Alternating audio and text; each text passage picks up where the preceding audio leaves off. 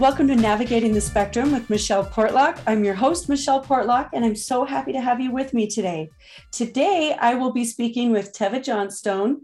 Um, she is a social worker, psychotherapist, children's mental health consultant, and mother.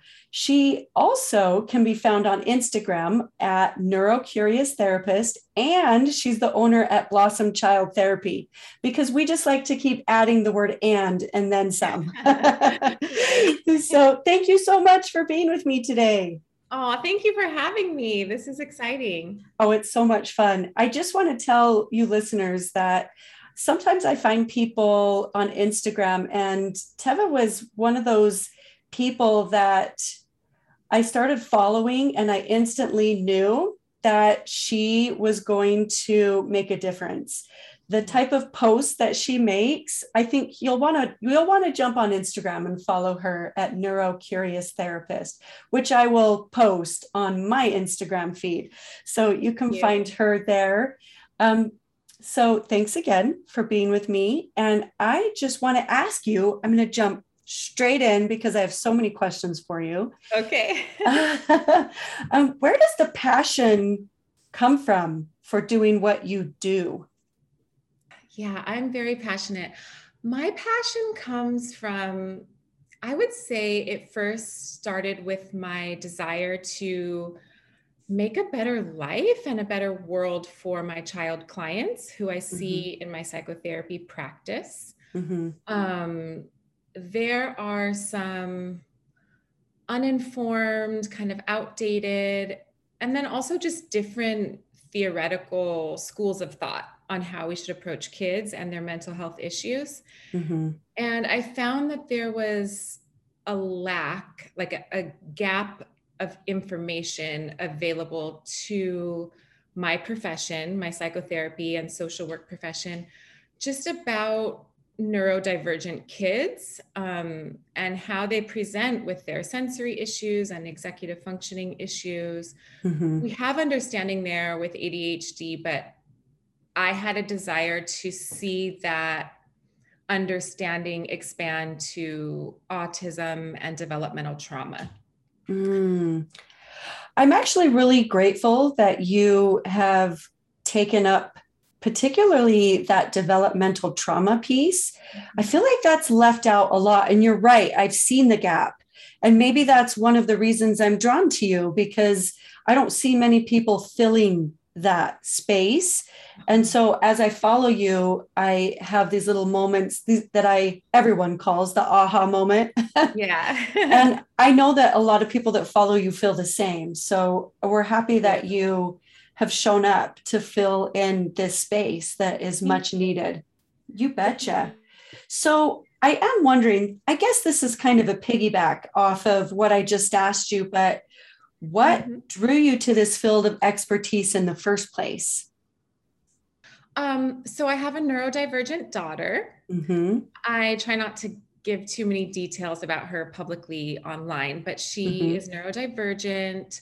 Um, I am also neurodivergent. Mm-hmm. And I'd say, just kind of generically, we both have sensory issues. Um, and I wanted to be a better parent to her.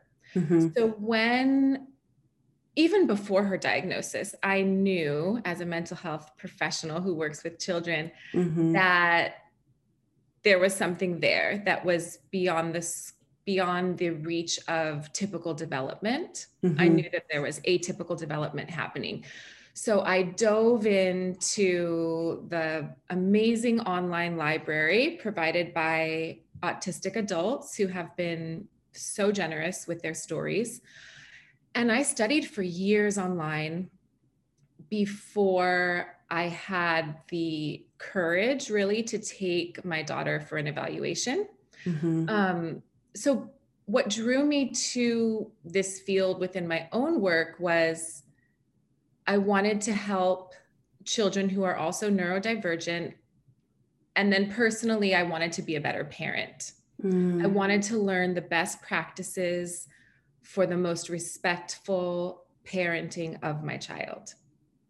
I love that so much. It's interesting because even in the field that I received my master's in. There were some things that I learned yeah. when you talk about best practices that I thought I'm not going to incorporate that into what I do because I don't feel like it brings out the best in the people that I'm working with. And it made me uncomfortable as a parent of neurodivergent children myself. Mm-hmm. So I appreciate what you're saying there. Thank and you. I know that those that come to see you and get to speak with you and spend time with you appreciate that too. So mm-hmm. I'm wondering how do you help neurodiverse individuals navigate trauma? When I ask you this, mm-hmm. I know you're not, you can't talk about specific clients mm-hmm. necessarily, but are you able to talk about common trauma experienced by neurodiverse clients? Mm-hmm. I would Definitely. love to hear about that. Definitely. Um, I can talk about, like, generally speaking, what we know about the common trauma that neurodivergent clients experience. Mm-hmm. Um, and then the best I can, I can talk about some of my own practice with protecting information, of course. Mm-hmm. But um, so we know that autistic people have like a, a, different brain wiring right? It's what we call in my field approaching something from the the biological perspective. So biologically we know that the size of the amygdala is different and the amygdala um, is one of the oldest parts of our brain. It's like our fear response fight flight freeze. Mm-hmm. and studies show that depending on the age of the autistic person the amygdala can be smaller larger but basically, we know that it has a different response to fear. Okay. And so the autistic brain is more likely to perceive on a neurological realm experiences as traumatic. Mm-hmm. What to someone else might be just a little bit fearful or maybe even benign. Mm-hmm. So there's that risk factor with the biological piece. And then psychologically, we know that there's a huge impact with abuse and neglect that often happens within the home. Mm-hmm. Um, we call that developmental trauma in the mental health field. And we know that autistic children do have high rates of maltreatment within the home. That makes me sad. Yeah, me too. We mm-hmm. also know I experienced this when I worked in foster care that when an autistic child is removed from the home due to de- abuse or neglect, they can be very hard to place with a foster family. Also, if a foster family does accept an autistic child, but they are unprepared mm-hmm. with how to parent that child, mm-hmm. we have more of a likelihood that the child will change placements, change homes numerous times, which mm-hmm. is trauma upon trauma upon trauma. So much trauma. So much trauma. So there's mm-hmm. the original trauma of potentially being abused by parent. Mm-hmm. Then there's another trauma of being removed from parents' home. Mm-hmm. Because even when parents are abusive, when we remove a child, it still causes trauma. Children love their parents. Yes. Then we have the trauma of a foster home not working out and the child moving numerous times. Mm-hmm. Then, socially, we have risk factors for trauma. We have bullying at school. Yes. We have social exclusion. We have um, when youth become a little older and they enter intimate relationships and are young adults, we have domestic violence we have such a, a, much, much higher risk of victimization for our autistic youth, particularly girls. Mm-hmm. And so we just have so many risk factors that we need to mitigate and, mm-hmm. and be aware of. And then when they do happen, we have to try to work to heal those uh, instances the best that we can. Mm-hmm. So in my work, what I do, um, when I see a child with trauma, autistic or not, mm-hmm.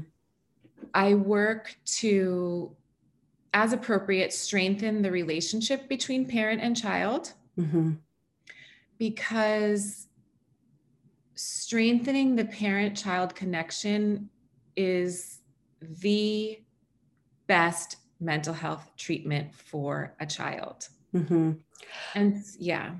I agree with that. It just made me think that my daughter wasn't officially diagnosed with autism or as an autistic individual until she was 14. And during those early years, I didn't know what I was seeing. Mm-hmm. I had mm-hmm. never experienced autism on a personal level. Mm-hmm. And so the sensory meltdowns and quite honestly, just meltdowns in general that would last for hours, I could not wrap my brain around what was happening. And of course, as a parent, you think, what am I doing wrong? And then you also think, how do I stop this? Yeah. Because you see your child hurting, but also you're kind of, it creates tension. Oh, and yeah. what I also know is that, so when you talk about trauma, I sometimes feel a twinge of that parent guilt because I think I'm certain my daughter experienced trauma mm-hmm. unintentionally from the lack of parenting skills that I had mm-hmm. at the time. Mm-hmm. And like you, once I dove in, once I learned what was going on, and I really took a deep dive into autism and communicating with other autistic individuals and professionals alike, mm-hmm. I learned so much and I was able to implement that. And I truly saw my daughter find comfort in being home. Mm-hmm. That was a beautiful thing. So, the fact that you focus on strengthening that parent child relationship is actually a huge point for parents to consider when taking their child to therapy, or for mm-hmm. autistic adults to think about when they're seeking therapy themselves. Yes. So I appreciate you touching on that. I hate to admit that I could have created any pain for my daughter, but I know that I'm human and that I did not do everything correctly. And it took me a while to catch on and figure that out. Yes.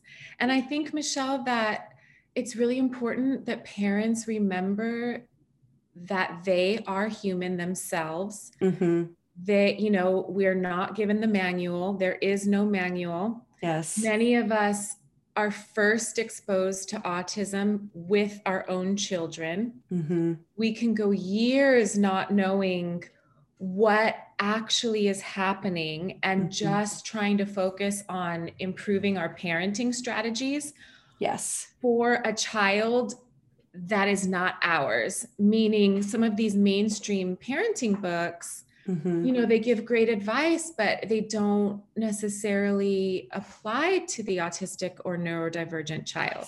Oh, you nailed that. You should post that uh-huh. on your neurocurious therapist I should, site. I should. Yes, because it's you. such a good point. I did read so many parenting books and I thought either I'm doing this wrong or these people don't know what they're talking about, which they do. Many of them do. Yeah. But you're right. It's everyone makes that um, putting a you know peg in a or a square in a round hole analogy. You hear it often, but it mm-hmm. It's you so true. Yes, the parenting, the parenting skill set is different. It just it is. is. It is. And then we have so many parents with their own trauma and abuse background oh, from yes. their own childhood. Mm-hmm. And by no fault of their own, they become incredibly triggered when their kids do not follow instructions as quickly as they would like to, are not as mm-hmm. cooperative as often as they would like them to be they're loud they have opinions of their own um, you know all the things mm-hmm. right and parents with the with abuse and trauma histories become incredibly triggered and can have a reaction or a response that does register as very frightening for mm-hmm. our children mm-hmm. and so i try to give parents tools to work through some of their own triggers. Mm-hmm. And also, that to me, the best tool is grace for oh. themselves. Yes. We all make mistakes. Mm-hmm. Every day is a new day. Children love their parents, and we always have another opportunity to repair. Yes. Oh, I love that you mentioned that. I was just thinking that when we talk about traumas and what can you mentioned the word registering as a traumatic experience for a child. I, I liked that terminology. Um, I was thinking there have been multiple times when my children were younger that my frustration would lead to possibly me using a strong voice. And what I learned is yelling didn't really even have to occur for me to get their attention because sound was so hypersensory that the raising of my voice in general, just even a little bit, they were extremely hypersensitive to. Yes. And I remember my daughter saying, Why are you yelling at me? And I said, Girlfriend, you don't know what yelling is. yes. Yes. I have heard those exact words. uh, and so um, I guess what I've learned is it didn't, they didn't need any of that. They didn't even need me to raise my voice. I just had to change my tone slightly and so there's hypersensitivity mm-hmm. in various aspects of life that we don't really fully understand as parents unless we learn the tools. It's true. It's true.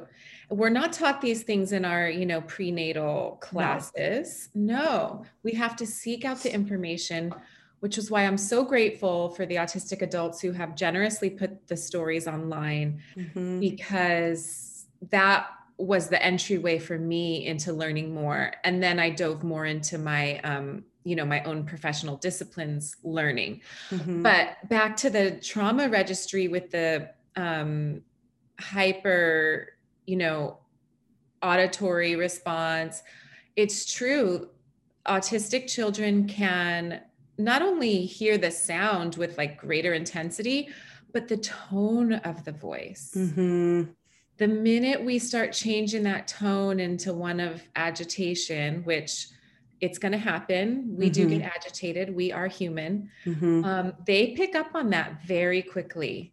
Yes. I think faster than neurotypical children.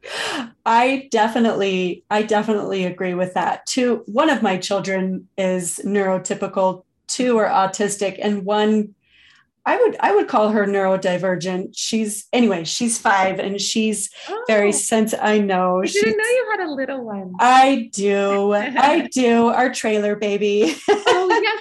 Okay, she's sorry. She's the one you post the pictures of regularly. I do. Okay. Yes. Now, I, now I'm registering it all. Yes. So she actually loves to see herself on social media. Oh, so cute. I know. She thinks it's great. So, okay. but I'm just saying that there is, I've, I have felt the differences in my own home mm-hmm. and I recognize the differences. And sometimes I feel that parent guilt again from parenting my children slightly different.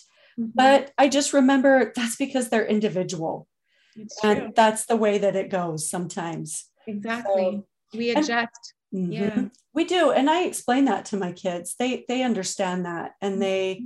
it's similar but there are adjustments mm-hmm. so i wanted to ask you what can you share with parents that might bring some this is a broad question mm-hmm. but that mm-hmm. might bring some comfort during their times of struggle or through their struggles mm-hmm, or mm-hmm. as they struggle. yeah, yeah. I'll start with as they struggle. Okay. Like in the moment, mm-hmm. one thing that I really, really practice for myself and teach to my clients is to take a pause, mm-hmm. slow down, tell yourself, have your own mantra. For me, I say, it's not an emergency. Mm, I love that. And that really helps me calm my own nervous system. Mm-hmm. And through calming my own nervous system, I am able to co regulate my child.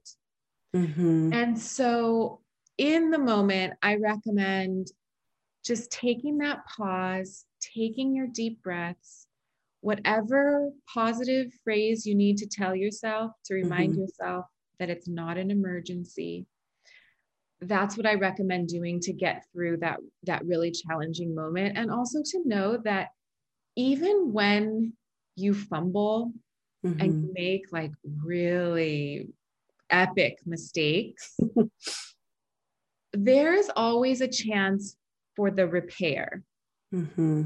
And that children learn to accept their own mistakes and their own imperfections when they see us model that for them. Mm, I love that. Yeah. So when we when we make a mistake and raise our voice, say something that wasn't our, you know, best moment, to take some time and later go back and repair that and apologize and say, you know, honey, I'm really sorry I raised my voice at you that way. That really wasn't cool. And I, mm-hmm. I want to apologize and let you know that I'm going to try harder next time and mm-hmm. do better next time. So we've just modeled for our child that it's okay not to be perfect, mm-hmm. that the world does not exist in all good and all evil. That even mommy, who you love dearly and who loves you dearly, is flawed. Mm and exists in the gray. Yeah. So that's what I try to live by and teach teach my clients that there's always room for repair, there's always room for grace, and in our mistakes, we are actually teaching our kids a vital, vital life lesson. Mm-hmm. So that. Well, I didn't mean to cut you off there, oh, no, but I just okay. keep going. Sorry. no, I just wanted anytime. I just wanted to second what you were saying, and I think it's really important. We parents, I keep using mom guilt because it's real, and parent guilt, dad guilt. We we carry guilt as parents with us. It's kind of a natural, a mm-hmm. natural thing to tow along with us, and I think I think we show up as parents in a healthier version of ourselves when we kind of cut that guilt. And like you said, we show up when an apology is needed and we express our feelings and hopefully turn a different direction with our child. And I love I love what you said that that is modeling for our child that we're not perfect either and that that means they're not expected to uphold a standard of perfection themselves. Right? Yes, I think that's a beautiful connection that I I guess I hadn't thought through fully mm-hmm. before. I I do I do make an effort to apologize to my children when I make mistakes because I definitely do. And we mm-hmm. hug it out and all those things if they'll hug me. My son only fist bumps me. Yeah. Because he that's hates hugs. But i just think that's a powerful message and i appreciate you sharing that.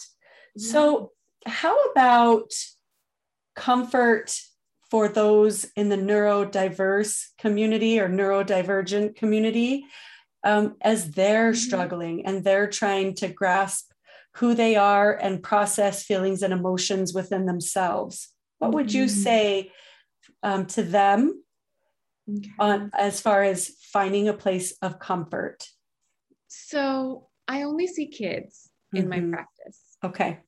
So with the the children and youth that I work with, I I work from a strength-based perspective, and which is not to mm. minimize mm. challenges by any means. Sure, sure but I recommend kids find that one area that they, you know, really enjoy, that they're good at, that brings them pleasure and continuing to practice that and also building community around whatever that strength is. Mm-hmm. So let's just say the strength is at um, building you know, writing code for video games. I don't know. Yeah, that's a good one. It's a common yeah. one, right? uh-huh. Yep. So, how about joining a club where kids are building code, and then you can meet your people? I mm-hmm. I really recommend finding your people and mm-hmm. and your group, your social group does not have to be several people. It could be one or two. Yep. Um, so we know that as human beings, we all need social connection for our wellness. We need a different amount of social connection. Sure.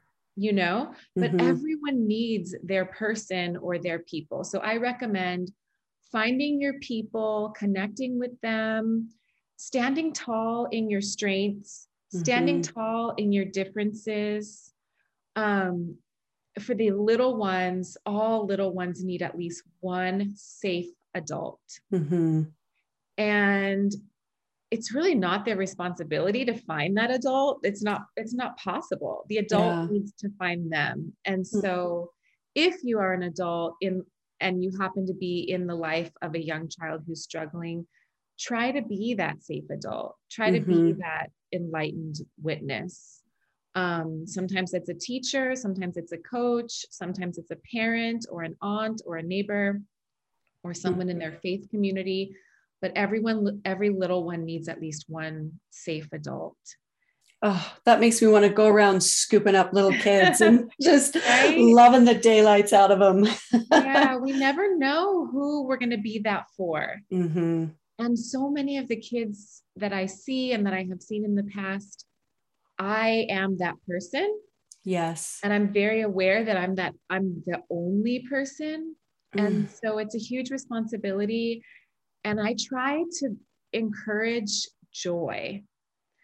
In my sessions, kids are not, I don't do any compliance based training. It's not what mental health therapy is. Mm-hmm. Um, so my job is to increase mental health and mm-hmm. decrease areas that are causing suffering. Okay.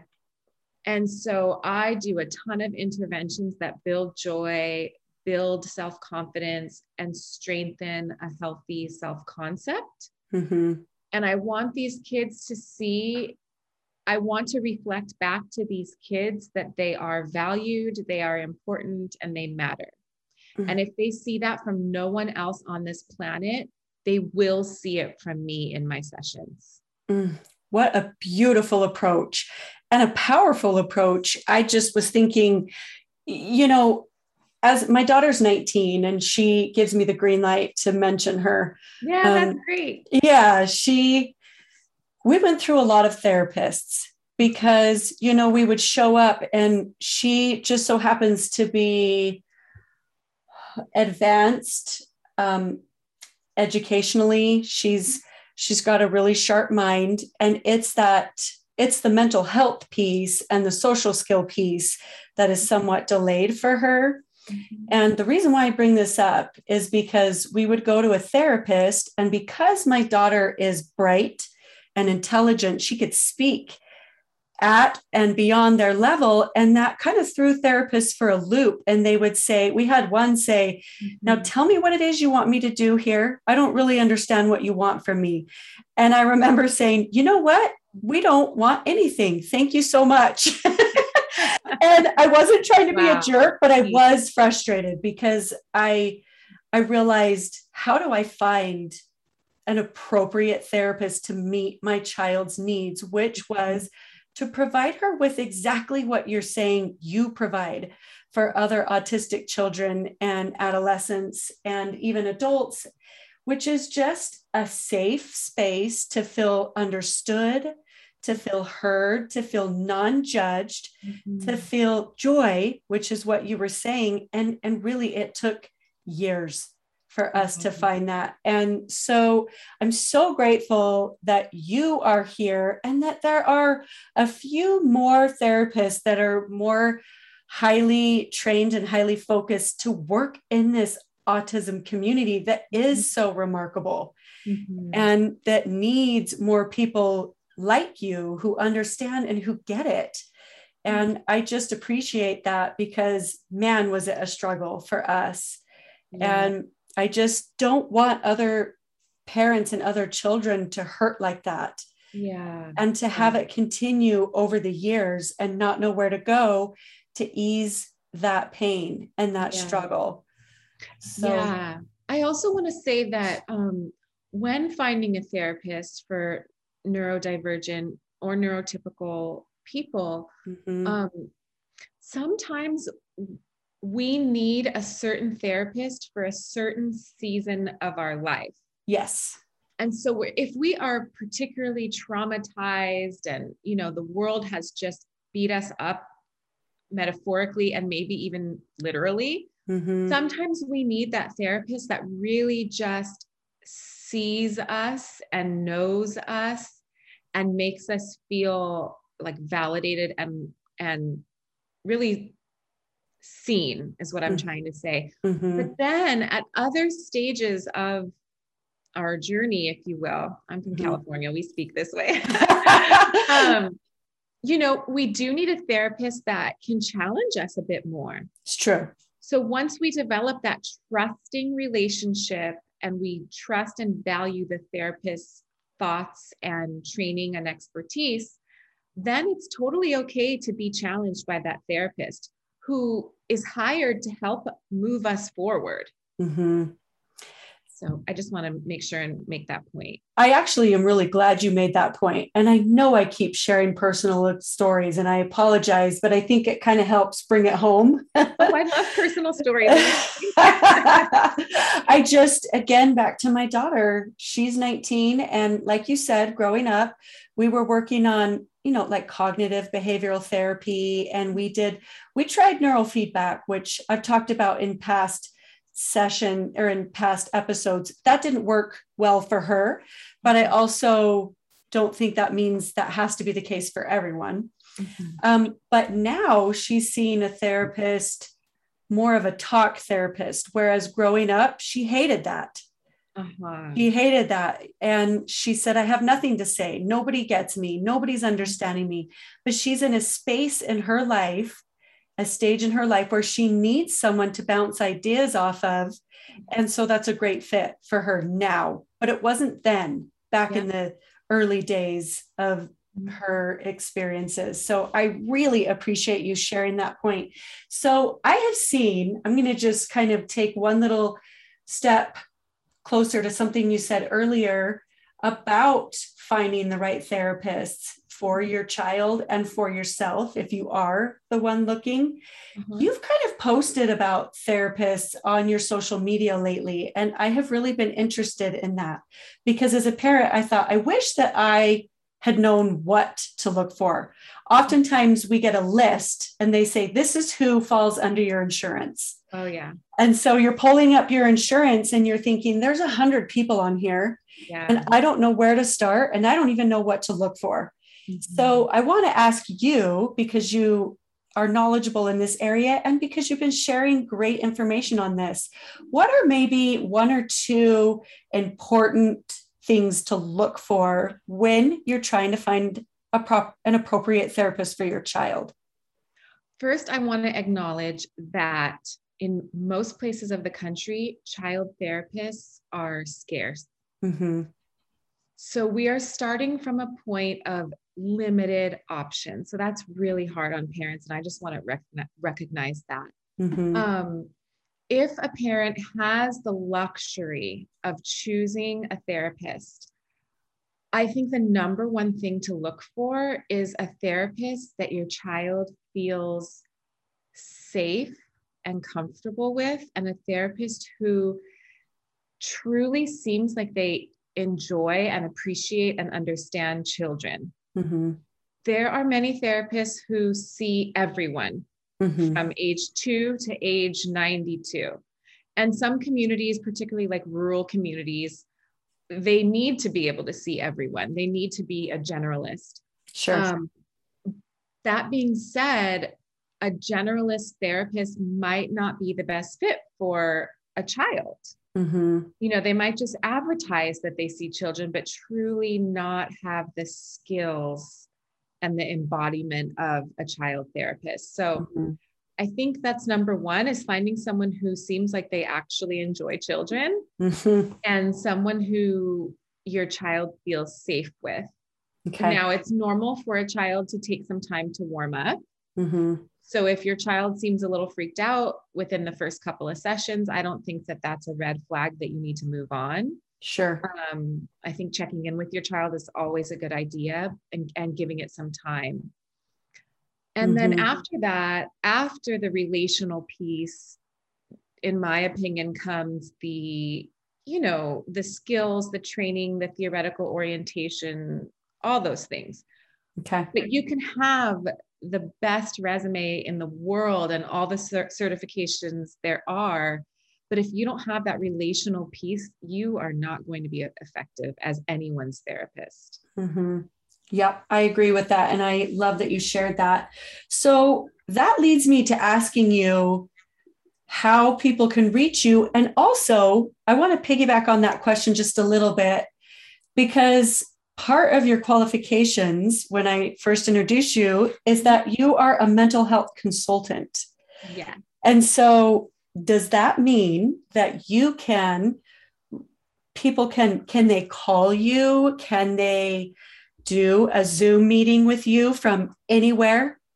Yes. Yes. Okay. I wanted. I, mm-hmm.